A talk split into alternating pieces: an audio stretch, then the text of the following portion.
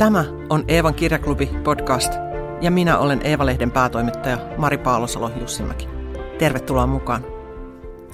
Eevan kirjaklubi on kohtaaminen, jossa Eevan vieraana on yksi kirjailija kerrallaan. Järjestämme tapahtuman kerran kuussa. Yleisö voi osallistua lähettämällä kysymyksiä etukäteen tai kirjoittamalla niitä tapahtuman aikana chattiin. Sinä kuuntelet nyt kirjaklubista tehtyä podcastia. Älä siis ihmettele, kun puhun yleisökysymyksistä. Eevan kirjaklubi kokoontuu kerran kuukaudessa. Tule mukaan. Ilmoittautuminen onnistuu osoitteessa lue.eeva.fi kautta kirjaklubi.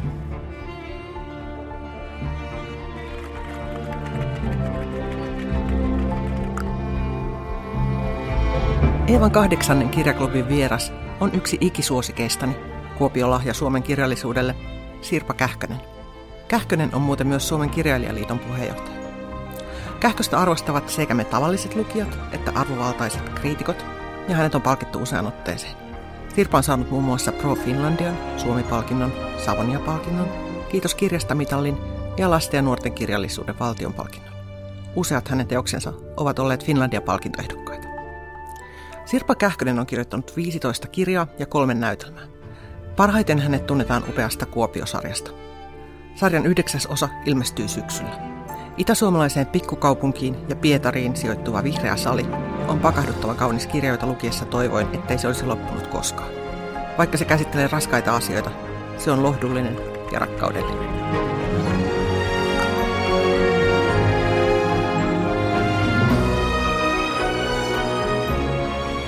Olin ihan varma, että se olisi ollut Finlandia palkintoehdokkaana, mutta näin ei ollut. Miltä se tuntui? Mitä sä ajattelet siitä?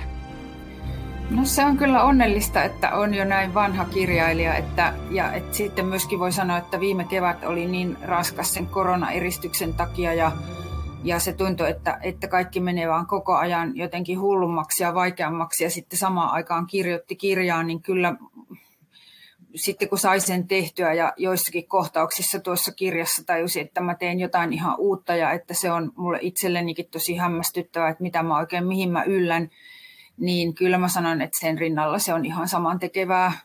Ikävä, ikävä kyllä, että nyt en saa tästä revittyä mitään draamaa, että, että ei ole siitä kysymys, ettenkö mä välittäisi siitä, miten mun kirjaan suhtaudutaan, mutta mä oon saanut lukijoilta tosi paljon hyvää palautetta ja myöskin sai vihdoin Helsingin Sanomissakin sellaisen kritiikin, jossa siitä ikään kuin ymmärrettiin, miksi mä kirjoitan jostain muusta kaupungista kuin Helsingistä, niin mä oon niin onnellinen ja jotenkin rauhallinen vaan siitä saavutuksesta, koska mä pelkäsin jotenkin niin paljon viime keväänä sitä kaikkea yksinäisyyttä ja kaikkea, mitä siihen liittyy, että et, et kyllä mä oon, se on jollain tapaa saman tekevä, mitä sitten joku raati on päättänyt. No se on juuri niin. Sanoit, että sä oot saanut paljon lukijapalautetta. Mitä, miten ihmiset lähestyy sinua? mitä, mitä, mitä on tullut?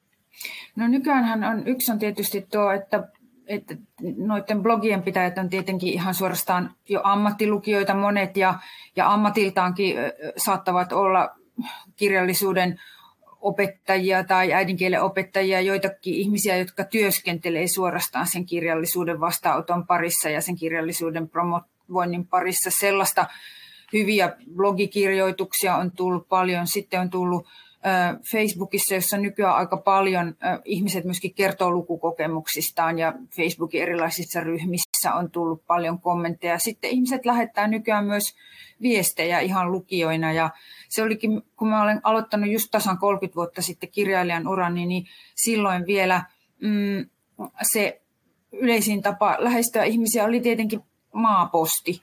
Ja niitä ei ehkä niin usein lähetetty niitä palautekirjeitä tai tällaisia niin kuin lukijaposteja kirjailijoille. Niitä tuli silloinkin, mutta tosi paljon harvemmin ja ne tuli sieltä hitaasti kustantamon kautta sitten usein. Mutta nykyään kun nuo viestimisen tavat on niin nopeita ja välittömiä, niin, niin niitä voi tulla monissakin kanavissa ja, ja se on tosi tosi vahvistava. Ja sitten tietenkin tänä syksynä, kun on päästy vihdoin keikoille ja puhumaan lukijoiden kanssa, niin sehän on ollut ihan valtavaa. Musta tuntuu, että mä olin kirjamessuilla kuin lapsimarkkinoilla, että meni melkein jo ylikierroksille, kun oli niin paljon kaikkea ja kaikkea kivaa. Ja sitten nyt mä olin lauantaina Tukholmassa Ruotsin suomalaisten kirjamessuille ja se oli aivan fantastinen kokemus, että siellä oli paljon paljon Ruotsin suomalaisia paikalla ja heille tämä suomen kieli ja kirjallisuus on niin rakas asia, että siellä se tunnelma on ihan käsin kosketeltava kyllä myös. Tosi kiinnostava. Tämä kirja sijoittuu 60-luvulle enimmäkseen. Tässä käydään 1900-luvun alussa ja tässä käydään nykyajassakin. Miten tämä kirja syntyi? Miten, miten kävi näin? Se on, se on kyllä hyvä kysymys, johon on vähän ehkä jopa vaikeakin vastata, koska ne on sellaisia sisäisiä tilauksia mulla aina. Ja tuossa on taustalla vähän semmoinen yksi semmoinen tosielämän tapahtuma 60-luvulta, joka on kummitellut mulla mielessä jo pitkään, mutta, mutta ja on, on sitä koettanut kirjaksikin tehdä jo aikaisemminkin parikymmentä vuotta sitten, mutta se on sellainen, jota en oikein osaa nyt muodostella romaanimuotoon, että se, se tavallaan oli semmoinen tietynlainen alkusysäys, että olisiko tämä sen hetki, mutta sitten ei se kuitenkaan ollut, mutta se ajankohta tuntui muutoin hyvin sopivalta. Ja sitten oikeastaan mä aloin miettiä, kun mä mietin semmoista pikku yksityiskohtaa, kun mun isoisäni semmoisessa oma-elämäkerrallisessa tekstissä kuvasi, miten Kuopion torilla oli juhlittu Romanoffien 300-vuotista vallassaoloa vuonna 1900 13 ja hän oli silloin ollut yhdeksänvuotias poika ja sitten tori oli koristeltu kaikenlaisilla köynnöksillä. Ja mä rupesin miettimään, että miten semmoisia köynnöksiä oikein muuten tehtiin ja minkälaisia kukkakauppoja silloin oikein oli. Ja siitä se lähtikin yhtäkkiä pyörimään se koko juttu ja vinhaa, vinhaa vauhtia, yhä kovempaa vauhtia sitten kun mä luin noita vanhoja digitoituja lehtiä kansalliskirjaston kokoelmasta ja siellä oli puutarhalehtiä, joissa sitten oli näistä puutarhamiesten kovista kohtaloista vallankumouksen pyörteissä Neuvostoliitossa ja siitähän se vaan sitten yhä yltyi se homma, että näin voi joskus käydä pikku köynnöksistä lähtee ihan älytön ralli päälle. Sä teet paljon tutkimustyötä kirjoja varten. Mitä tässä, onko tämä semmoisia nämä kansalliskirjaston mikrofilmit ja muut, niin sellaisia normaaleja sinulle vai oliko tässä jotain uutta, mitä sä et ole ennen tehnyt? No nimenomaan, kun, nyt just kun sanoit on mikrofilmit, niin näinhän juuri ennen on ollut, että näitä lehtiä on luettu mikrofilmeiltä. Ja, ja, ja se on ollut ei. loputon tämä pyörityshomma, ja, ja sinäkin sen tunnet varmasti tosi hyvin, koska lehtiarkistot on ennen ollut semmoisia. Mutta nythän siis, jos ajatellaan, että korona, kirjastojen sulut, ja rajoitukset käyttömahdollisuuksissa, niin se olisi voinut merkitä entisenä aikana ihan kauhistuttavaa aukkoa tämmöisen tutkivan kirjailijan työssä ja CVissä. Mutta koska digitalisaatio on edennyt, niin näitähän pystyy hirveän paljon näitä arkistoaineistoja lukemaan nykyään kotisohvalta tai kotityöpöydän äärestä. Ja näinpä myöskin nämä kansalliskirjaston sanomalehti- ja aikakauslehti-kokoelmat on digitoitu ihan sieltä varhaisista suomenkielisistä lehdistä nyt jo jonnekin luettavana, jonnekin varmaan 40-luvun, pitkälle 40-luvun puolelle, eli mulle siitä oli ihan äärettömän paljon hyötyä. Sitten tietenkin mä olen haastatellut myöskin ihmisiä tähän, koska mulla oli yksi haastateltava, joka oli ollut 60-luvulla parturina nainen, ja sitten myöskin yksi, joka oli ollut työssä kukkakaupassa 60-luvulla. Nämä nykyiset jo eläkeläiset sitten kertoi hyvin auliisti siitä, mitä he on kokenut ja tehnyt ja se olikin tosi hienoa, koska sitten kaikki, mikä kirjassa kuvataan, mikä liittyy konkreettiseen työhön ja tämmöiseen toimintaan, niin sen pitää olla sillä tasolla oikein, että se ei häiritse niitä, jotka sen asian tuntee. Ja myöskin sitten, että itse pystyy luontevasti liikkumaan siinä, siinä maailmassa. Ja, ja muutenkin mä oon tehnyt semmoista perustutkimustyötä nyt jo kuitenkin sitten 30 vuotta, niin siinä on sitä materiaalia jo aika paljon se oli mun mielestä ällistyttävää. Musta tuntuu, että mä itse kävin siellä kukkakaupassa se, miten sä niin kuvailit sen. Musta tuntuu, että pystyin tuoks, haistamaan ne, tai tuo, tuntemaan ne tuoksut ja sen oven äänen suunnilleen ja kaiken ja se majakka, jota siinä korjaa se, oliko se majakka, muistaaks mä väärin? Mm. Joo, majakka, joo, jota se korjaa se, se, tota, se mun pitää luntata Jaakko, mun nimi muisti on niin huono.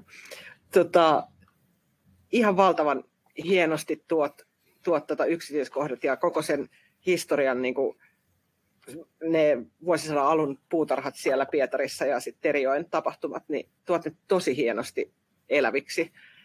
Sä oot puhunut mikrohistoriallisen tutkimuksen innoittavan sinua, olet sanonut näin. Mutta mistä sä, miksi sä aloit kirjoittaa? Miksi juuri tällainen miksi juuri mikrohistorian niin kuin, ottaminen mukaan työhön? No ihan lapsesta asti olen ollut hirveän kiinnostunut nimenomaan historiasta. Se oli myös kouluaineena mulle mieluisa.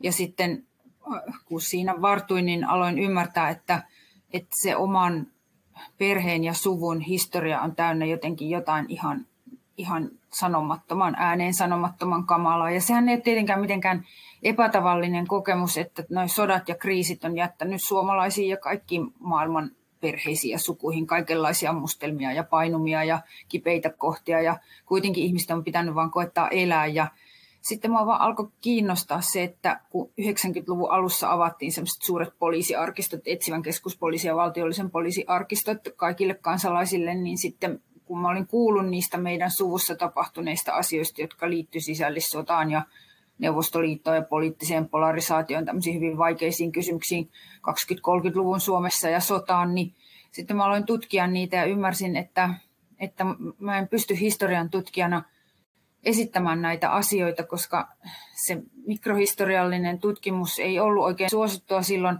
Ja myöskin esimerkiksi nämä Stalinin vainoissa kadonneet suomalaiset, jotka on ollut hirveän traumaattinen asia mun suvulle ja perheelle, niin nythän on, jos, jos olette sattuneet huomaamaan, niin sehän on nyt oikeastaan noussut semmoiseksi, että ihan valtio, ylintä valtiojohtoa myöten on, on todettu, että on tärkeää tutkia tämä asia nyt vihdoin loppuun saakka. Niin olin tavallaan sillä asialla silloin ja ymmärsin, että se on nyt kaunokirjallisen työn paikka. Ja ehkä kaunokirjallisuudella muutenkin pystyy sitten tavoittamaan sitä yksittäisen ihmisen ja sitten sen suuren historian yhteen kietoutumista jollain hyvin hedelmällisellä tavalla, kun osa jää aina oletettavaksi ja ja historioitsija ei saa mennä niiden lähteiden rajojen yli, mutta kaunokirjailija saa. Niin tämmöisiä syitä siihen tuli sitten, että mä ajattelin, että se kaunokirjallisuus on varmasti sitten se mun alueeni. Ja ehkä sitten muutenkin mä oon paljon miettinyt, koska mä oon eronnut ja elänyt yksin ja kirjannut miettiä itseäni tosi paljon, niin on ajatellut, että se taiteilijan vapaus tarkoitti mulle myös sitä niin kuin sosiaalisesti kömpelöille ihmiselle semmoista mahdollisuutta tavallaan elää – semmoista elämää, joka olisi merkityksellistä suhteessa toisiin ihmisiin, mutta jossa saisi olla jotenkin turvallisesti myöskin yksin. Että tämmöistä mä oon nähnyt siinä oman valinnan takana myös, että se taiteilijan vapauden valinta voi johtua siitä, että kokee, että ei välttämättä kuulu kauhean hyvin ja helposti yhteisöihin. No, toteuttamalla sitä sä oot saavuttanut tosi laajan lukijakunnan ja rakastavan lukijakunnan. Onko se vähentänyt sun kokemusta siitä, että sä oot et kuulu johonkin? Varmaan niin kirjakirjalta mä olen kirjoittanut itseäni kuuluvaksi johonkin ja että sitten se työ, mitä mä olen tehnyt, myöskin se semmoinen niin kuin, ö, konkreettinen jalkatyö, joksi sitä kirjailijat yleensä kutsuu sitä, että mennään kirjallisiin tilaisuuksiin ympäri maata ja nythän mulla on sitten vähän se ollut jo muissakin maissa, lähinnä Virossa ja Ruotsissa, Ruotsissa eniten, niin se lukijoiden kohtaaminen ja se semmoinen tietynlainen jotenkin siihen, siihen niihin lukevien ihmisten yhteisöihin kuuluminen, niin se on tietysti merkityksellistä. Ja sitten se vaikeiden asioiden jakaminen toisten kautta jollain tämmöisellä rakentavalla tavalla. Ja sitten mä itse olen ajatellut myös sitä, että kuuluminen siihen jatkumoon, jossa itse sai tosi paljon, kun sai toisilta kirjailijoilta semmoisia paikkoja – heidän kirjojaan lukemalla sellaisia paikkoja, joissa pystyi olemaan turvassa ja pysty, niihin pystyi menemään silloin, kun esimerkiksi kotona oli lapsuudessa jotenkin vaikeita aikoja tai näin, niin, niin se on semmoinen hieno asia, että on voinut mahdollisesti, niin mä oon itse ajatellut myöskin sit jatkaa tavallaan sitä hyvää, mitä itse on saanut niin eteenpäin. Onko sun, miten sun suku ja perhe on suhtautunut sun kirjoihin? No kyllä niin kuin hyvin, hyvin, hyvin on suhtautuneet ja sehän on, mun suvut on molemmat sekä isän että äidin puoliset suvut hyvin silleen pieniä, että sieltä on näitä, siellä on sota on verottanut ja ö, myöskin, niin kuin vähän tuossa viittasin, niin nämä Stalinin vainot ja muut tällaiset asiat on niin kuin verottanut niitä sukuja, niin kuin tietysti monia muitakin suomalaisia sukuja. Ja se, keitä on jäljellä, jäljellä, niin on esimerkiksi, kun mä julkaisin tietoteoksen tästä 30-luvun poliittisesta polarisaatiosta ja sellaisista vaikeista asioista, mitä siihen liittyy, niin sellaiset kaukaisemmat sukulaiset, joihin ei ollut silleen kauheasti ollut kontaktia, niin, mutta jotka on äitini sukupolvea, niin kertovat, että he on pitänyt sitä teosta hirmu tärkeänä, koska he on saanut nimet ihmisille, joihin oli viitattu, mutta joista ei ollut tiedettyä, että on voinut tavallaan niin surra heidän kohtaloaan. Että sehän on aika merkityksellistä sitten taas sillä tavalla, että, että voidaan ikään kuin nostaa esille joku asia ja tarkastella sitä, kun se on edellisille sukupolville ollut liian vaikeaa, eikä nuorten kysymyksiä esimerkiksi ole vielä 50-luvulla vastattu. Että sitten aika oli kypsä vasta 2010-luvulla, ne on pitkiä aikoja odotella vastauksia. Tiesitkö silloin, kun sä aloit kirjoittaa näistä teemoista, että, tai ajattelitko sä, että tästä tulee ikään kuin, niin kuin myös just poliittisella tasolla tärkeää, että sä teet semmoista työtä, vai, vai halusit sä vaan kertoa tarinoita?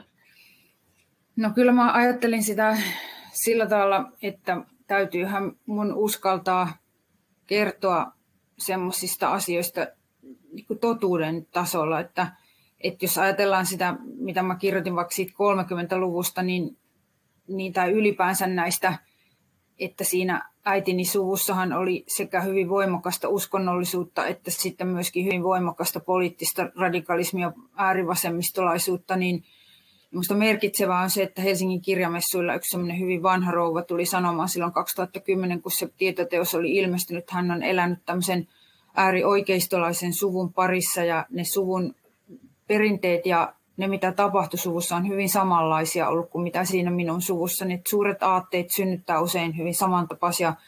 Esimerkiksi pienen, pienten ihmisten pieni elämä näyttäytyy näistä suurista aatteen kanteista hyvin vähänpätöisenä. Ja silloinhan, jos niin kuin elämä tavallaan syrjäytyy ja ajatellaan, että esimerkiksi lasten ja nuorten toiveet on vaikkapa jotenkin turhia ja että et iloitseminen on jotenkin turhaa, kunnes on saavutettu kaikki niin kuin tavoitteet, niin niin se on sellaista, että, että kyllä mä niin koen, että siinä mielessä ehkä se politiikan yksityistäminen ja se, niin sen seurausten näyttäminen, mitä seuraa, kun ihmiset omistautuu ihan täysin jollekin asialle, niin se on ollut semmoista, musta ehkä se mun työni kestävä osa. Näetkö nykyajassa jotain vastaavaa ilmiötä kuin 30-luvun mustavalkoiset asenteet, tai ehkä pitäisi sanoa punavalkoiset asenteet? No onneksi ei olla niin pitkällä, että meillä on kuitenkin, jos ajatellaan vaikka tuota vuoden 18 muistamista, niin onhan me tultu ihan valtava matka, koska siinä tavallaan siinä vuoden 1918 satavuotismuistovuonna, niin se, jotenkin se yhteisen pohjan etsiminen kuitenkin korostui. Ja että siinä mielessä, jos ajatellaan, että se oli ihan märkivä se haava vielä 30-luvulla Suomessa silloin 1930-luvulla, niin että kyllä meillä on ollut paljon hyvää tahtoa ja pyrkimystä ymmärtää toisiamme, mutta me ei, niin kuin, mehän ei tiedetä esimerkiksi, että miten vaikkapa tämä korona on vaikuttanut ihmisten hyvinvointiin ja jaksamiseen ja sellaisiin kysymyksiin, että ne on sellaisia tärkeitä, jotka meille tulee sitten yhdessä hoidettaviksi. Toivottavasti suomalaiset jaksaa niitä yhdessä niin kuin toisia auttaen hoitaa, että se jälleen rakennus on yhtä raskas jollain tavalla kuin sodankin jälkeen, vaikka ei ole semmoista kuin silloin, kun talot oli hajalla ja maata oli menetetty, mutta että miten ihmisten vointi ja miten ihmisiä autetaan eteenpäin tässä, niin se on sitten se tärkeä juttu. Ja siinä mä uskon, että kulttuuri, voisi olla niin kuin tärkeä asia myös, että sitä ei saisi mitenkään väheksyä sitä kulttuuriarvoa. Joo, puhutaan tuosta myöhemmin. Palataan vielä tähän vihreään saliin. Tässä on yleisökysymys, jonka on saanut etukäteen. Titi kysyy tällaista, että paljonko tässä vihreässä salissa on sun omaa perhehistoriaa? Onko siellä oikeita henkilöitä?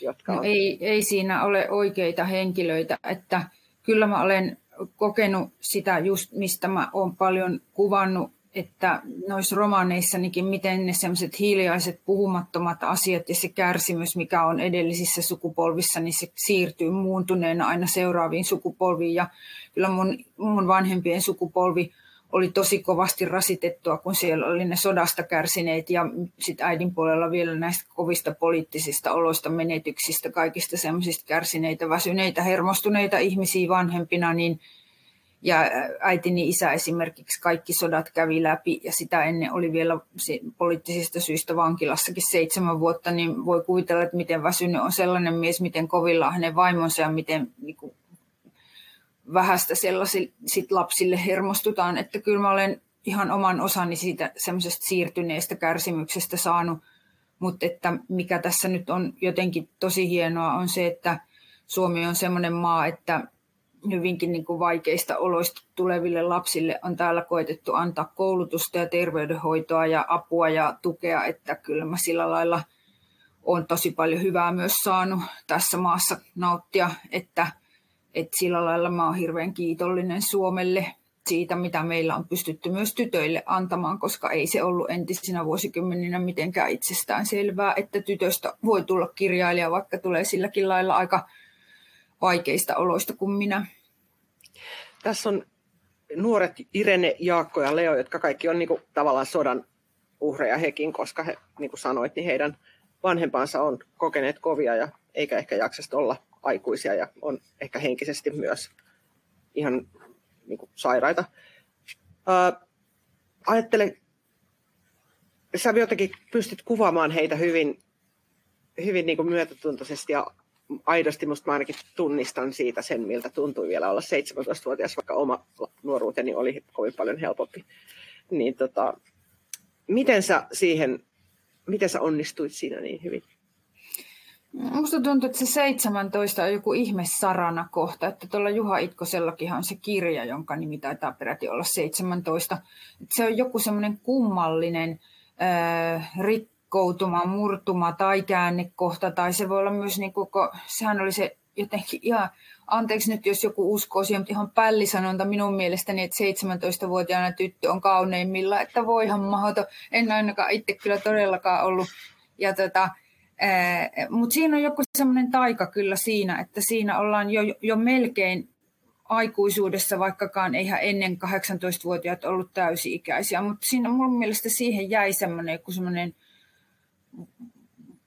vahva muisto just siinä kohtaa olemisesta ja että sitten jonkunlainen semmoinen epävarmuus, että sitten niihin nuoriin kirjoitettu se epävarmuus esimerkiksi koulun suhteen, niin se on ehkä sitten just ihan mun omani kanssa, koska silloin mä jotenkin ajattelin, että miten mä jaksan puurtaa tämän lukion loppuun tässä kouluympäristössä, että mä en jaksa olla täällä koulussa enää, että mä haluan johonkin aikuislukioon tai johonkin, että tämä on musta jotenkin niin kummallisen puuduttava, että siinä on, kun se on jotenkin se, jos on lukiossa, niin se on se keskiluokka ja se on jotenkin semmoinen, tuntuu, että se ei lopu koskaan ja mitään ei tapahdu ja maailma ei muuta ja pitää vaan olla tässä jotenkin tämmöisessä tervassa tarpoa, niin joku semmoinen muistikuva vahvasti. Ja näähän nyt on tehnytkin sitten ratkaisuja nämä Jaakko ja Irene, eli he on eronneet koulusta ja ryhtyneet työtä tekeviksi nuoriksi. Hehän palaavat sitten, se on selvä, tuo kertomus on sen tyyppinen, että siitä voi kyllä päätellä, että siinähän se katselupiste ei suinkaan ole siinä heidän 17-vuotis-iässä, vaan sitä katsotaan sitä kertomusta kauempaa kaikki katsoo tavallaan sitä, ne tekee tiliä elämästään joskus myöhemmin. Sirpalla on tapana tehdä aloittaessaan kaikista kirjansa ihmisistä lyhyet esittelyt. Ja tällä kertaa tapahtui jotain vähän hämmentävää. Kun hän kirjoitti esittelyä Vihreän salin Irene Tytön äidistä, jonka persoonallisuus on vaikeiden kokemusten vuoksi jakautunut kahtia, rakastavaan äitin ja julmaan, itsekkääseen, päihdeongelmaiseen pimeään puoleen. Jostain kummasta syystä pahalle puolelle ilmestyi nimi Etelfred. Sirpa arvelee, että poikkeusolot synnyttivät hänessä poikkeuksellista irtonaisuutta ja palasten liikkumista sisällä. Hän esitteli Eevan kirjaklubille työpäiväkirjansa ja paljasti muutenkin työtapojaan. Minäkin mietin sitä kirjoittaessa, että mistä tämä tuli, että tässä kirjassa on aika paljon sellaisia asioita, jotka on tulleet jostain, joka on mulle itsellenikin hyvin epäselvä, että voi olla, että noin poikkeusolot synnytti semmoista niin poikkeuksellista irtonaisuutta ja semmoista liik- palasten liikkumista mun sisälläni, mutta mä tein tuolle kirjalle aluksi semmoisia, että oli semmoiset lyhyet esittelyt kaikista ihmisistä. Mähän teen ylipäätään aika paljon. Mä voisin näyttää, mulla on tuossa toi mun työpäiväkirja, mä voisin näyttää nopeasti sitä. Niin, Etelfred, Etelfred on paljolti siis tällainen, hän on persoonallisuushäiriön kuvaus, semmoisen, että on niin kahtia jakautunut persoonallisuus. Sellaistahan ilmenee ja se on yleensä hyvin vaikeiden kokemusten tulosta. Ja tota, tämä Etelfredin nimi tuli sillä tavalla pitkälti, että mä tein semmoisia kuvauksia näistä henkilöistä ja se Etelfred tuli yhtäkkiä esille. Mulle tuli vaan se nimi, sehän kuulostaa vähän joltain amerikkalaisen mm. elokuvan mm. tähdeltä. Ja semmoinen kolko, kolkon tyyppinen henkilö tuli esille ja sanoi, että kohta sinäkin alat vihata minua.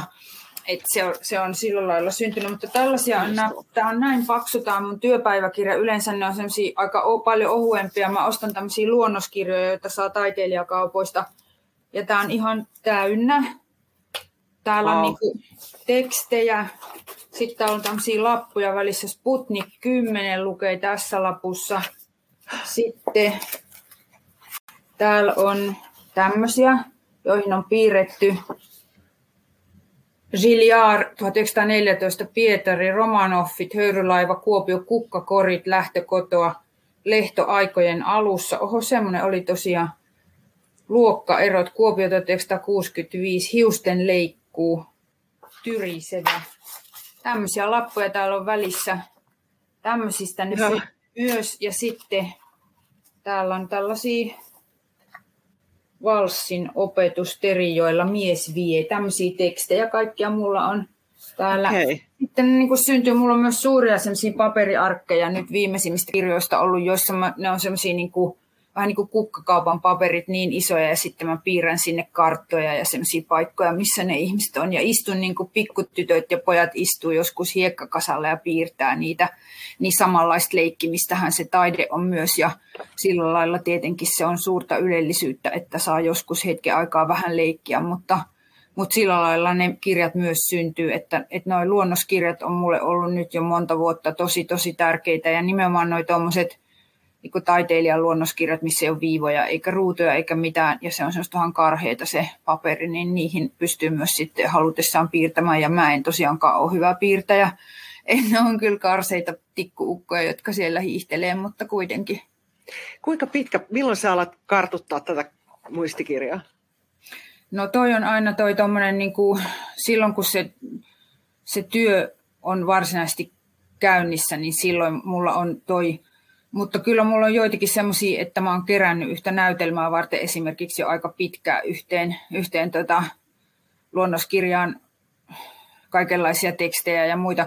Mun pitäisi olla vielä vähän parempi semmoisia inspiraatiokuvia sinne liimaamaan ja muuta, mutta se muistuttaa jollain ikävällä tavalla mua koulun askartelusta, joka oli mulle tosi huono aine ja siihen aikaan kun olin pikkukoululainen, niin opettajilla oli tämä kannustava tapa kailottaa kovaan äänen, miten sinä voit olla noin huono käsitöissä, kun sinä olet muuten niin hyvä koulussa, niin kun mulla ilmeisesti on ollut ongelmia aina silmän ja käden yhteistyössä, eli siinä, että, että oli tosi vaikea kaikkea oppia tekemään, niin, äh, niin tota, se, se on semmoinen juttu, joka sitten ei oikein inspiroi mua vieläkään niiden uhuliimapuikkojen ja kuvien leikkaamisen ja muun kanssa toimia, mutta, mutta noin muutoin muutoin kiva. Ja nyt tuossa sivusilmällä huomasinkin, että tuolla Sari kiittelee sitä, että oli, että oli kiva, kun jaoin tätä, tätä, tätä. Ja mä ajattelinkin, että se olisi tämmöinen ihan spesiaali juttu tässä, kun tämmöisessä etätapaamisessa voi toisin kuin vaikka kirjastokeikalla, niin jotain aika yksi,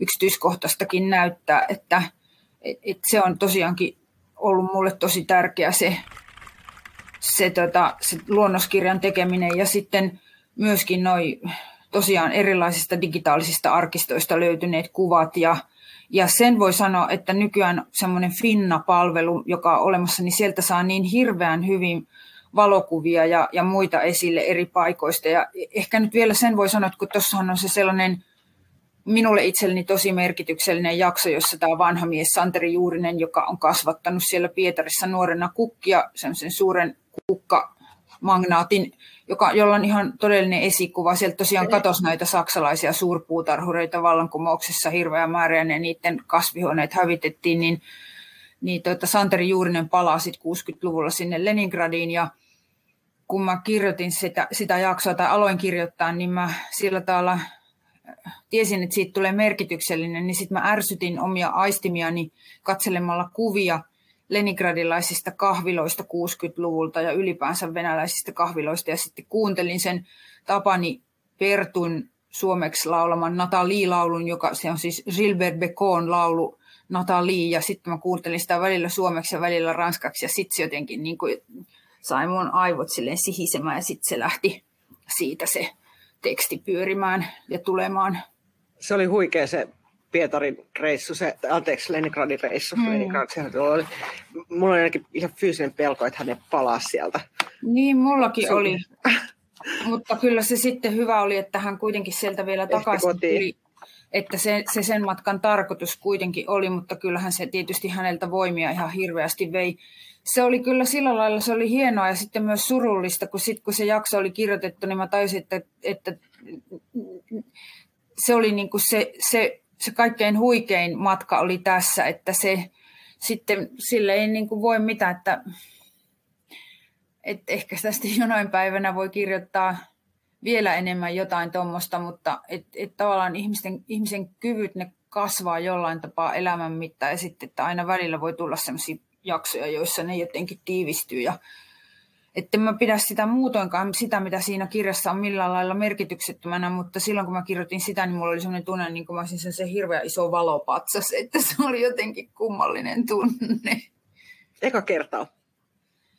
Toki mulla on ollut siis totta kai jokaisessa kirjassahan täytyy olla sitä mukana sitä niin kuin valtavaa, jossa kirjoitetaan inspiratorisesti ja ollaan siinä maailmassa ja sehän on se palkitseva kokemus, mutta tuossa oli semmoista jotain poikkeuksellista ja se varmaan johtuu siitä, että se korona-aika ruunteli sen, sen, sen tavallaan henkisen kestokyvyn semmoiseksi, että sitten pystyi niistä rippeistä pitämään kiinni, että pysyy järjissään, mutta sitten sieltä väleistä tuli jotain kummaa laavaa, jotain semmoista. Kuulostaa ihan... Vähän pahalta. Ei, kuulostaa jännittävältä. Mikä tota, sä kirjoitat kuitenkin yksin. Miksi korona-aika, sä oot puhunut siitä nyt tässä usein otteeseen, miksi, just, miksi se oli sulle niin kova? Kirjoittajatyöhän on yksinäistä muutenkin, eikä vaan?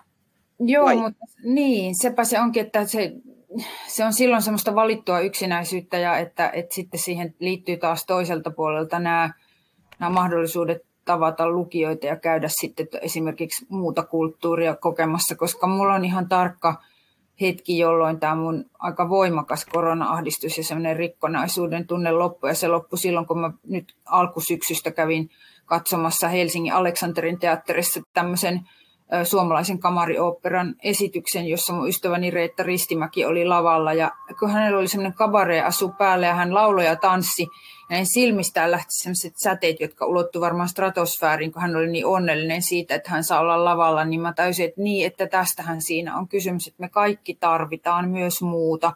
Että se on ihan sama meille kaikille, että jotain semmoista, mikä ravitsee, ja sitten kun kaikki on kiinni, ja en saanut edes tytärtäni tavata pahimpana aikana, kun hän asuu siellä avopuolisonsa kanssa. Ja tietenkin hekin nuoret pelkäsivät, että he tartuttaa aikuisia. Ja, ja se oli niin jotenkin semmoista, se vaan oli niin kamalaa. Jotenkin kun ei saanut mitään, sitten oli hirveä pelko siitä, että, että kaikki jotenkin menee jollain tavalla vaan suljetummaksi ja suljetummaksi, niin mä luulen, että se niin kaikilla ihmisillä on se tarve myös siihen toisten kohtaamiseen ja virkistykseen, eikä yksin työskentelevä taiteilija tietenkään ole siitä poikkeus. Mm, totta. Kirjamessuilla oli tosiaan jotenkin ihana tunnelma tänä vuonna. Mm. Ehkä juuri sen takia ihmiset olivat selvästi onnellisia. Palaan takaisin kirjan. Anna on lähettänyt yleisökysymyksen. Tekstisi soljuu kuin runo. Luetko tekstiä ääneen, kun kirjoitat? No se on jännä. Toi, mä, oon, mä oon käsittänyt, että toi Olli Jalonen esimerkiksi just olisi jo kauan niin tehnytkin, että hän lukisi ääneen. Ja mä oon alkanut nyt vanhemmiten, silloin kun mä kirjoitan, niin mä sille mumisen niitä samalla ääneen. Ja se taitaakin liittyä tähän tosiaan, kun mulla on nyt ollut näissä kolmessa viimeisimmässä kirjassa nämä tämmöiset vähän niin kuin William Faulknerin tyyliset, että William Faulknerin kun tein kuolemaa, kirja teki muuhun joskus jo vähän yli parikymppisenä ihan valtavan vaikutuksen, koska mä en ollut aikaisemmin lukenut kirjoja, joissa on tämä, tämä tämmöinen niin kertoja jaksoista, minä kertoja jaksoista, näkökulmahenkilöjaksoista koostuva tarina. Sillähän saadaan hyvin, hyvin taloudellisesti aikaan se, että kun kaikki kertoo jotain vähän samaa asiaa omasta näkökulmastaan, niin se semmoinen tavallaan taju siitä, että semmoinen elämän tuntu, koska jokaisella onkin ihan väistämättä eri näkökulma siihen, mitä tapahtui. Ja tuossahan esimerkiksi toi Santerin ja Linnean näkökulmat, jotka siellä on vierekkäin, niin ne on aika jännittävällä tavalla erilaiset, koska siellä voi niin esimerkiksi yhtä pientä esinettä seuraamalla voi päätellä, että oliko koko tapaamista esimerkiksi tämän neiti Listvennitsan kanssa ollenkaan vai eikö sitä sitten kenties kuitenkaan ollut. oliko sekin vain toiveunta, oliko se unta. Ja enpä muista enää mitä kysyit, mutta tällä lailla minä ajelehdin nyt tässä asiassa eteenpäin. Kyllä, yleisökysymys oli siitä, että luetko ääneen tekstiä, kun Luen. se niin, niin. Luen ja, ja mietin sitä just, että se johtuu tosiaan varmasti paljon siitä, että tämä mun kaikki tietävä kertoja, niin joka oli noissa Kuopiosarjan alkupään kirjoissa, niin se on nyt tehnyt lakon eikä suostu toimimaan eikä tekemään mitään. Se on täysin mykkä ja sitten taas ähm, tämmöiset minäkertojat hyvin voimakkaasti dominoi. Keväällä silloin sen sulun aikaan luin muuten Konstantin Paustovskin kokon tämmöisen oma elämäkerrallisten teosten sarjan. Se on kertomus elämästä nimeltä ja siinä on kuutisen osaa, ohkaisia osia käännetty suomeksi 60-luvulla ja siitä eteenpäin. Ne on jotenkin mielettömän hienoja ja niissä on myös sitä jotain semmoista samanlaista tunnelmaa, mitä tavoittelin tässä, kun näiden ihmisten elämää kuvasin. Joo, kiinnostavaa mun mielestä tuossa Kuopiosarjassa on se, miten hirveän erilaisia ne kirjat on keskenään. Että tosiaan niin kuin, ne on niin paljon perinteisempiä ne alkuromaanit, alkupääromaanit. Tiesitkö sä, kun sä aloit kirjoittaa sitä, että tästä tulee pitkä pesti, tinki? No en mä ehkä sillä lailla oikein tavallaankaan tiennyt, että, että ehkä mä olin ajatellut jotain semmoista kolmea osaa, mutta sitten, sitten mulla on siitä erilaisia teorioita. Yksi teoria on se, että kun mä katsoin televisiosta, kun toi Kalle Päätalo puhu yleisölle ja se oli niin kauhean nöyrä ja kuvasi sitä, miten hänen on täytynyt tätä, vaan niin kuin, että joku sisäinen pakko on vaatinut häntä rakentamaan tätä juttua. Ja sitten pian sen jälkeen tuo Kalle Päätalo kuoli, niin mä ajattelin, että sen henki meni mun korvasta sisään ja alkoi siellä selittää, että se, on vaat, se vaativa asia on se, että rakentelee tämmöistä isoa juttua. Mutta noin vakavasti sanoen, niin en, en mä sitä suunnitellut, mutta sitten se tuli mulle jollain tapaa selväksi, että – ne historian kysymykset, jotka mua vaivaa ja askarruttaa. Ja just noin niin kuin se, mikä sitten alkoi myöskin yhtä aikaa Euroopassa ja Suomessa kasvaa esille, niin se uusi sotahistoria, johon mä tunsin voivani liittyä tosi vahvasti, että silloin alkoi ne kysymykset, että miltä sota tuntuu. Ja se oli kuitenkin ollut myös mun isoäideille hirveän traaginen ja dramaattinen asia se sota, kuten tietysti myös mun tälle ainoalle isoisälleni, jonka mä tunnin, eli äidin isälle. Ja sitten kun ne olivat jotenkin sitä sodan kokemusta myös mulle välittäneet nämä isoäidit eri tavoin sekä puhumalla että vaikenemalla, niin kyllä mä olin sen jotenkin ottanut osaksi omaani. Ja sitten kun alkoi tämä, että et mun mielestä niin se oireellinen asia siinä, että miten sota on käsitelty, niin on myös se, että yliopiston, Helsingin yliopiston sosiologian laitos ja sitten mm, toi Martat ja mikähän vielä oli yksi taho siinä, niin tekivät naisille kyselyn sota-ajan kokemuksista vasta 80-luvulla. Et se, se tavallaan niin se viivästyi tosi paljon ja sitten niitä vastauksia saatiin ihan valtavasti. Niin se kertoo vaan jotenkin siitä, että, että naisille oli jäänyt sitä, sitä sotakokemusta, sitä pääomaa ja siitä haluttiin puhua ja siitä kerrottiin tosi auliisti ja valtavasti ja mäkin olen niitä aineistoja lukenut. Niin se, niin se oli semmoinen asia, jota oli ihan mielekästä vielä silloinkin, silloinkin tota, 2000-luvun alusta lähtien käsitellä, kun mä sitä aloin sit laajemmin kirjoittaa. Että 2002 ilmestyi Rautayöt, joka on jo joka on jo sitten taalaan syvästi siihen sodan ja siviilien kokemuksen naisten ja lasten sotaan, vanhusten sotaan ja tämmöisiin kysymyksiin keskittyen. Ne on tosiaan perinteisesti, hyvin, hyvinkin perinteisen romaanin malliin tehty, mutta kuitenkin niissä on jotain semmoista modernia, ehkä sitten just se, mitä nykyään sanottaisiin kehollisuudeksi esimerkiksi, ja sitten se semmoinen niin ne tiukat rajaukset, mitä siellä on esimerkiksi rautaöissä yhteen kesään ja yhteen pihapiiriin. Joo, tuolla onkin hyvä kysymys myös, tuossa pakko taas silmä mm. siihen, no, hyvä. niin että et, et se on, on totta, että, että se on, se on mielenkiintoinen kysymys, että totta kai niin kuin sota myöskin esimerkiksi tekee ihmisistä neuvokkaita, ja jos ajatellaan sitä niin sanottua kotirintamaa, eli niitä siviileitä, jotka ei elä missään sota-alueilla, niin, niin tietenkin se tota, voidaan ajatella, että se auttaa ihmisiä myöskin yhdistymään toisiinsa, koska Anoppi Vainaani sanoi aina, että sota-aika oli hänestä hyvin hyvää ja mielenkiintoista aikaa, että hän oli nuori tyttö silloin ja hän ei ole koskaan sen jälkeen kokenut että ihmiset olisi välittänyt ja pitänyt huolta toisistaan niin paljon kuin silloin. Ja se on varmasti ihan tosi kokemus. Ja sehän on se intensiivisen elämisen aikaa ja jos ei sitten joudu jonnekin sotatoimialueelle, niin, niin, niin se ei tietenkään ole niin paha, mutta et noin yleisesti ottaen esimerkiksi Saksassa olisi ehkä aika groteskia mennä puhumaan tavallaan sodan hyvistä puolista, koska he kantaa sitä valtavaa toisen maailmansodan syyllisyyttä mukanaan ja sitä, mitä tapahtui koko Euroopassa oikeastaan paljolti niin kuin sen takia, että oli kaksi totalitaristista järjestelmää maailmassa, mutta, mutta totta, että ei se ole pelkästään huonoa ja että ihmiset tosiaankin on auttaneet toisiaan myöskin paljon sodan aikana. Ja tuo myös totta, että, että, että oli jossain vaiheessa sodan jälkeen se semmoinen vaihe, jolloin saatettiin jopa sanoa sotaan lähteneille ja niin kuin sodasta palanneille miehille, niin sitten joskus – 60-70-luvulla oli vähän semmoinen mitäs läksitte asenne. Ja sittenhän meillä oli myös, mä olen paljon miettinyt tätä suomalaisten syyllisyyden tunnetta myös, kun olin tuolla niiden ruotsin suomalaisten parissa ja yksi aivan ihana toimittaja siellä sitten just tätä ikäluokkaa, joka on 60-luvulla lähtenyt Ruotsiin, niin kun meidän tilaisuus vähän viivästyi sen takia, että hänellä edellinen tilaisuus oli jatkunut pidempään, niin hän sanoi ensimmäiseksi Deva Mitfel, se oli minun syyni. Ja sitten mä just sanoin, että niin, että tämä on sitten kyllä tosi suomalainen ajatus, että ensimmäisenä, ensimmäisenä etsitään syylliset ja paras tunnustaa itse ensimmäisenä, että tämä oli minun syy, niin päästään sitten siitä syyllisyysoikeudenkäynnistä. Ja mä mietin sitä kotiin palatessa Ruotsista, että kyllähän meillä on ollut esimerkiksi sotasyyllisyysoikeudenkäynti, että kyllä tavallaan kun niin kuin, kuitenkin ajatellaan, että miten monimutkainen asia sota on, niin sitten että valitaan jotkut, jotka on syyllisiä, niin kyllähän se on voinut jättää aika syvät leimat suomalaisiin. Ja just tämä, aina se syyllisten etsiminen on meillä semmoinen jotenkin kansallishuvi, joka on niin. oikeastaan vähän turhaa, koska oikeastaan voidaan todeta, että tämä ei mennyt nyt ihan hyvin ja voidaan oppia näistä virheistä ja jatketaan eteenpäin, että ei siinä välttämättä tarvitse ketään osoittaa sormella. Niinpä.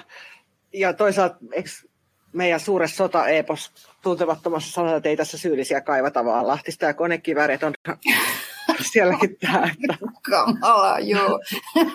Oliko se Lahtinen ja konekiväri? Nyt joku tulee sanoa, että joku, oli, Lahtinen, mutta joku niistä oli ja konekiväri, kyllä juu. Millaisia sun työpäivät kirjailijana on? Silloin kun mä teen noita kirjoja intensiivisesti, niin joskus voi venähtää. Ja varsinkin silloin, kun olin vielä perheenäiti, joka mä olen ollut suuren osan tuosta tuotannosta. Että 98 syntyi mun tyttäreni ja ainokaiseni. Ja sitten tätä, silloin ilmestyi myös Mustat morsiamet ja itse asiassa sen Mustat morsiamet-romaanin ensimmäisen arvostelun sain tonne synnytyslaitokselle – että se oli sillä lailla tosi jännittävä yhteenkietouma ja siitä sitten koko Kuopio-sarja on kirjoittanut pitkälti sillä tavalla, että on ollut pienen lapsen ja kasvavan lapsen äiti ja sitten koululaisen äiti. Ja sehän oli aluksi varsinkin tosi kovaa taistelua, että löytyy niitä aikoja, jolloin lapsella ei ole korvatulehdus ja jolloin se voi mennä päiväkotiin. Ja, ja mä muistan ne semmoiset niin kuin se, koska hän oli tosi toivottu lapsi, niin en niin kuin koskaan sitä valittanut, mutta miten vaikea oli silloin aluksi löytää semmoista yhtenäistä työaikaa ja, ja se oli semmoinen, tuntui, että se ei ikinä tavallaan tasoitu se elämä semmoiseksi. Sitten vähitellen mä kirjoitin yhä pideneviä jaksoja, mutta, mutta myöskin niin kuin esimerkiksi Rautayöt, niin on kirjoitettu, siitä on iso jakso kirjoitettu sille, että mä menin hänen kummiensa luo Turkuun vinttiin ja sulkeuduin sinne vinttikamariin ja kirjoitin niin pitkään aina kuin kädet kesti, että se on yhdessä viikonlopussa sitä on kirjoitettu ihan valtava paakku, että sitten mä vaan tein ja tein. Mutta sellainen myöskin sitten, kun hän meni isänsä kanssa hiihtämään hiihtolomalla, niin silloin mä saatoin vaan kirjoittaa.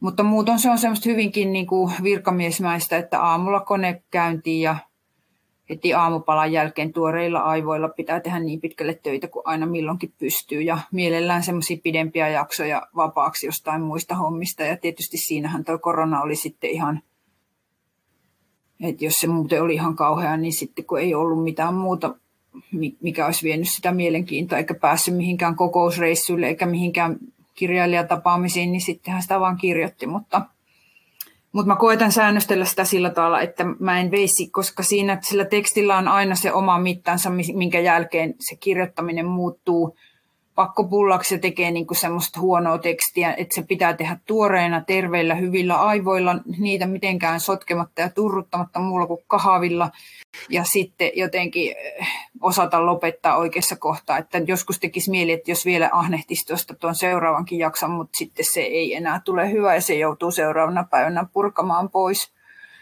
Niin että sen tyyppistä mä koitan tehdä sitä järkevästi, en riihattomasti. Joo.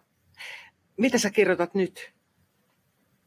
Mulla on yksi näytelmätilaus tuossa, että sitä pitää nyt tehdä. Se on pitkään ollut semmoisessa vaiheessa, että sitä niin kuin on rakennellut ja se ei, ei oikein toiminut, mutta nyt mä luulen, että mulla on siihen ratkaisu, että miten se lähtee toimimaan ja siinä nyt on hyvä jo ollakin ratkaisu, koska nyt taas painaa päälle kaikenlaiset dedarit, että sitä mä teen.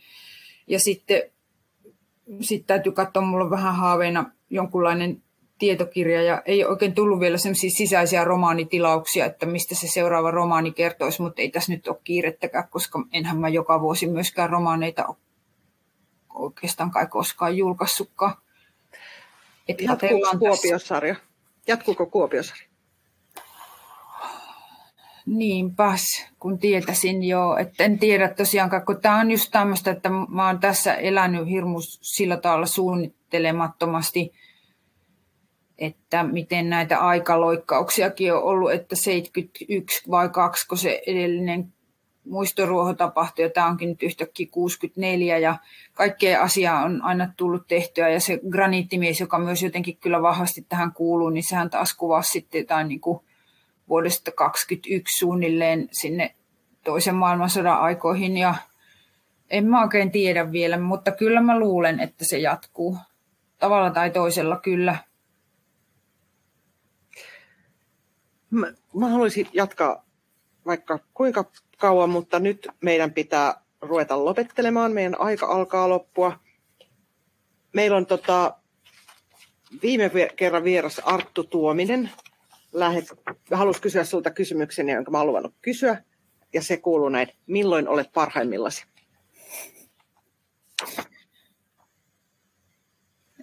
Monimutkainen kysymys kyllä, koska siihen voisi yksinkertaisesti vastata esimerkiksi aamulla, koska mä olen aamuihminen ja vielä hyvin varhaisten aamujen ihminen.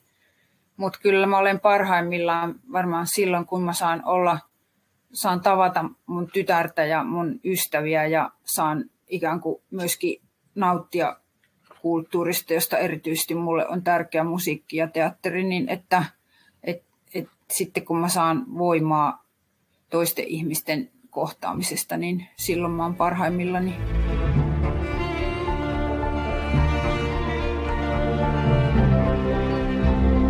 Jokainen Eevan kirjaklubi päättyy 20 kysymykseen.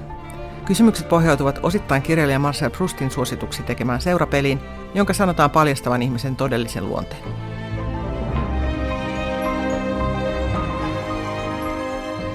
Oletko valmis Sirpa Kähkönen? Mikä kirja kaikkien pitäisi lukea?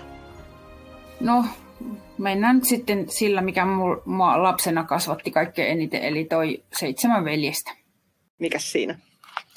Se kieli on kyllä niin ihmeellistä ja se, se jotenkin se on semmoista äidinmaitoa ainakin mulle, että se on ihmeellinen, valtava, rakastettava ja ihan hullu kirja.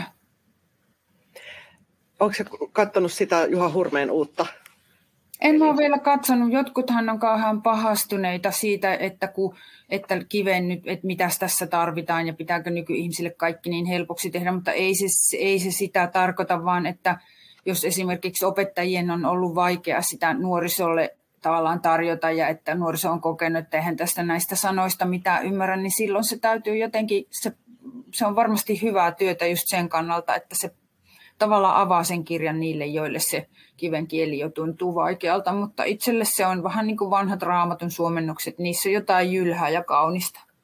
Näin. Mikä kirja, äh, anteeksi, minkä taidon haluaisit osata? No niitä on kyllä paljon. Voi että niitä on paljon. Sanon nyt vaikka, että olisipa ihanaa osata kanootilla meloa, niin voisin tuolla äh, Koloveden kansallispuistossa käydä katsomassa noita kalliomaalauksia. Mitä pelkäät? No, Kyllä mä pelkään semmoista konfliktien riistäytymistä sodaksi. Et, et ei musta näytä kauhean hyvältä toi, mitä tuolla Puolan rajalla esimerkiksi tapahtui. Et semmoista mä kyllä pelkään, koska semmoiset on hallitsemattomia kehityskulkuja. Näetkö se jotain samaa tässä meidän nykytilanteessa kuin esimerkiksi 30-luvussa? Siitä on paljon puhuttu, että meillä on yhtenäväisyyksiä.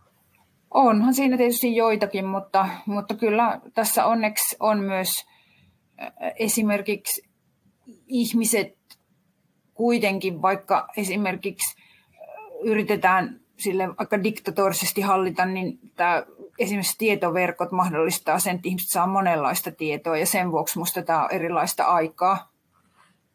Joo. Toivotaan, että se pitää meidät yhdessä. Mihin tuhlaat?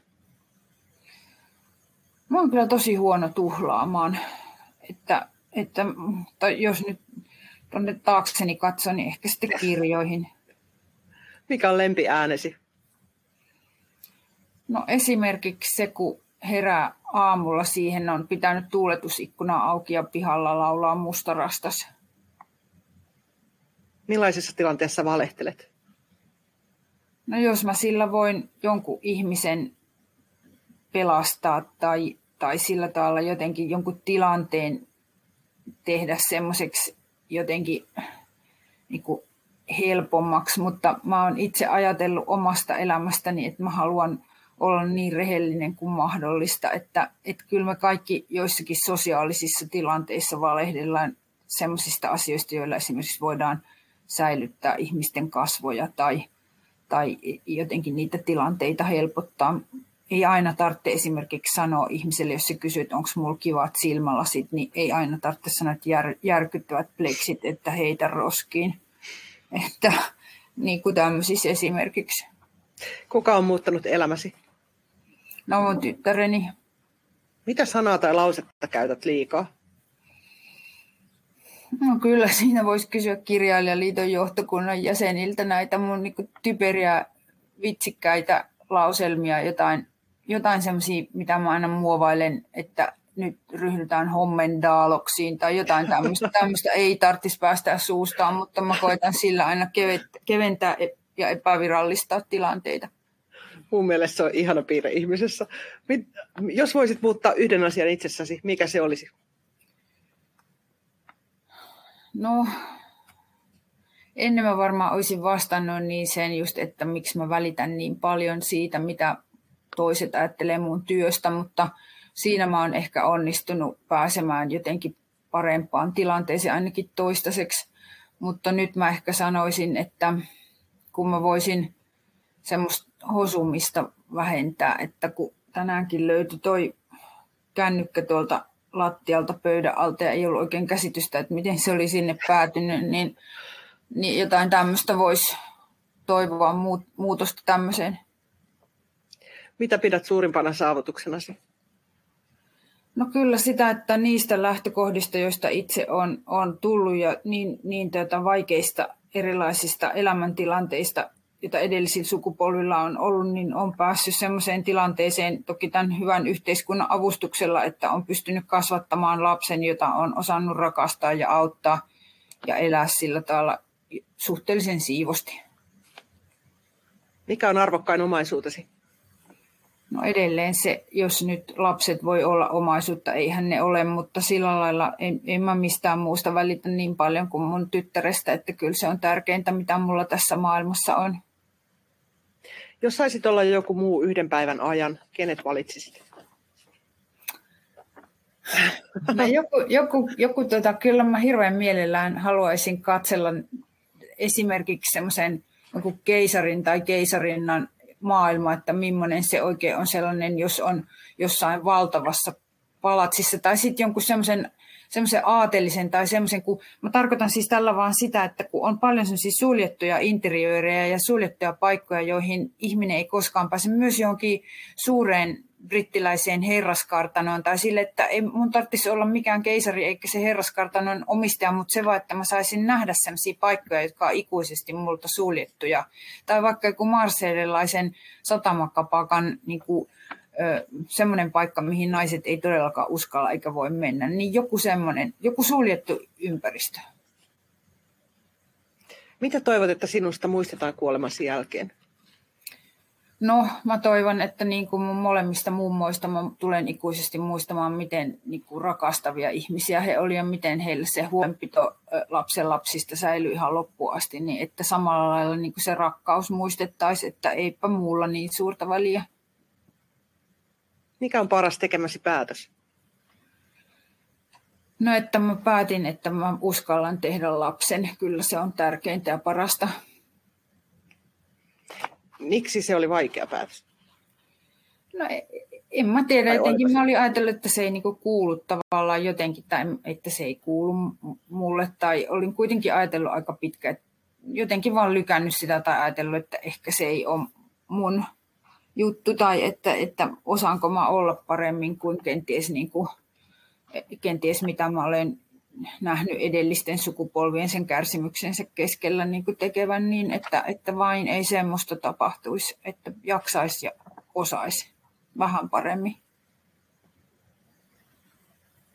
Mikä on lempipaikkasi maailmassa?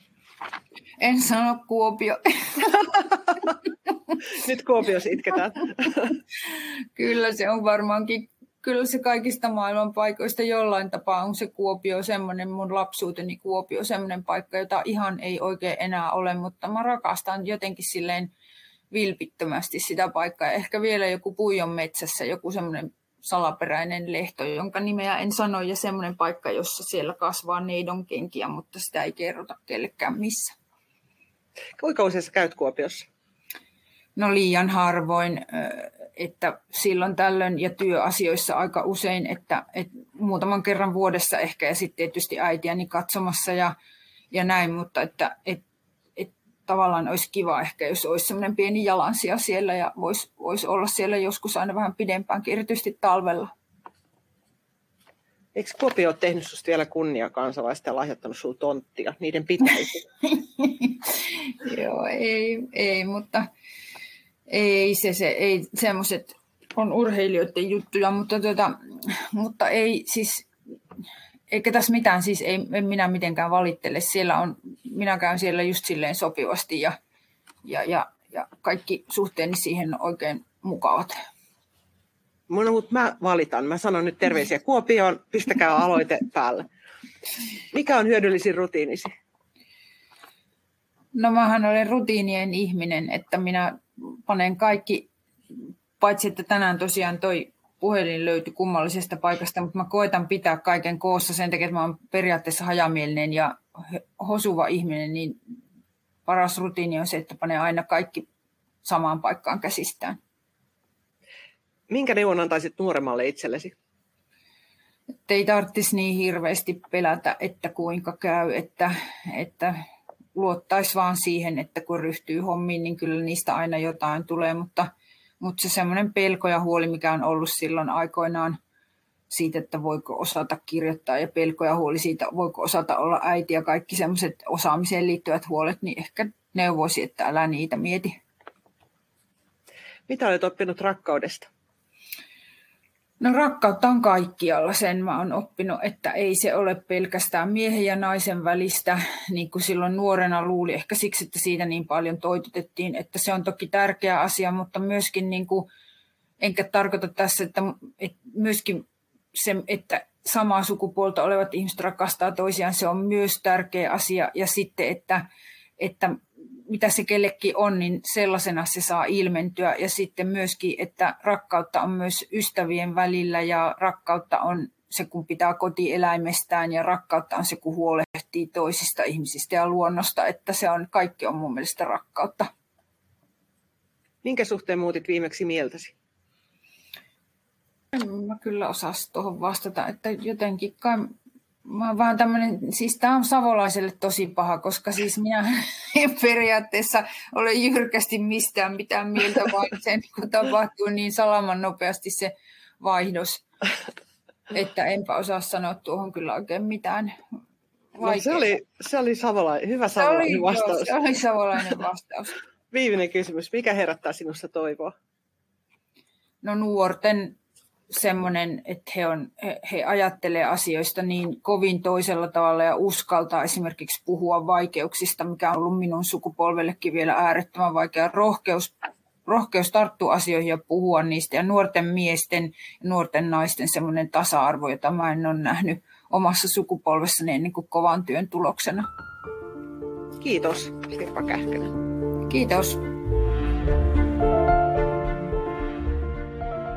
Miltä Eevan kirjaklubi kuulosti? Jos tykkäsit, kerro kaverillekin. Joulukuussa klubi avaa ovensa kaksi kertaa. Vieraaksi tulee ensin Suomen kirjallisuuden suurnainen Kaari Utrio ja sitten esikoiskirjailija, näyttelijä Laura Malmivaara.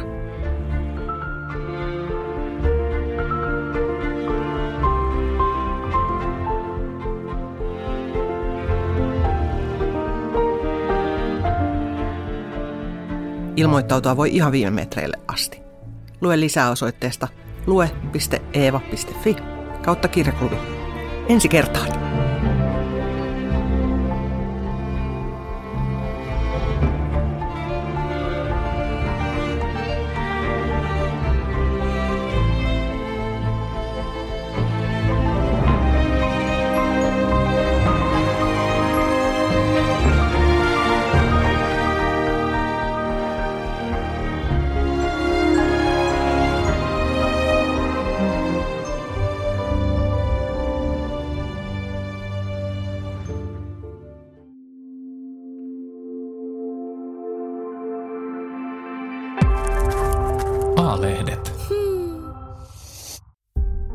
Hei, minä olen Eevan päätoimittaja Mari Paalosolo Jussimäki.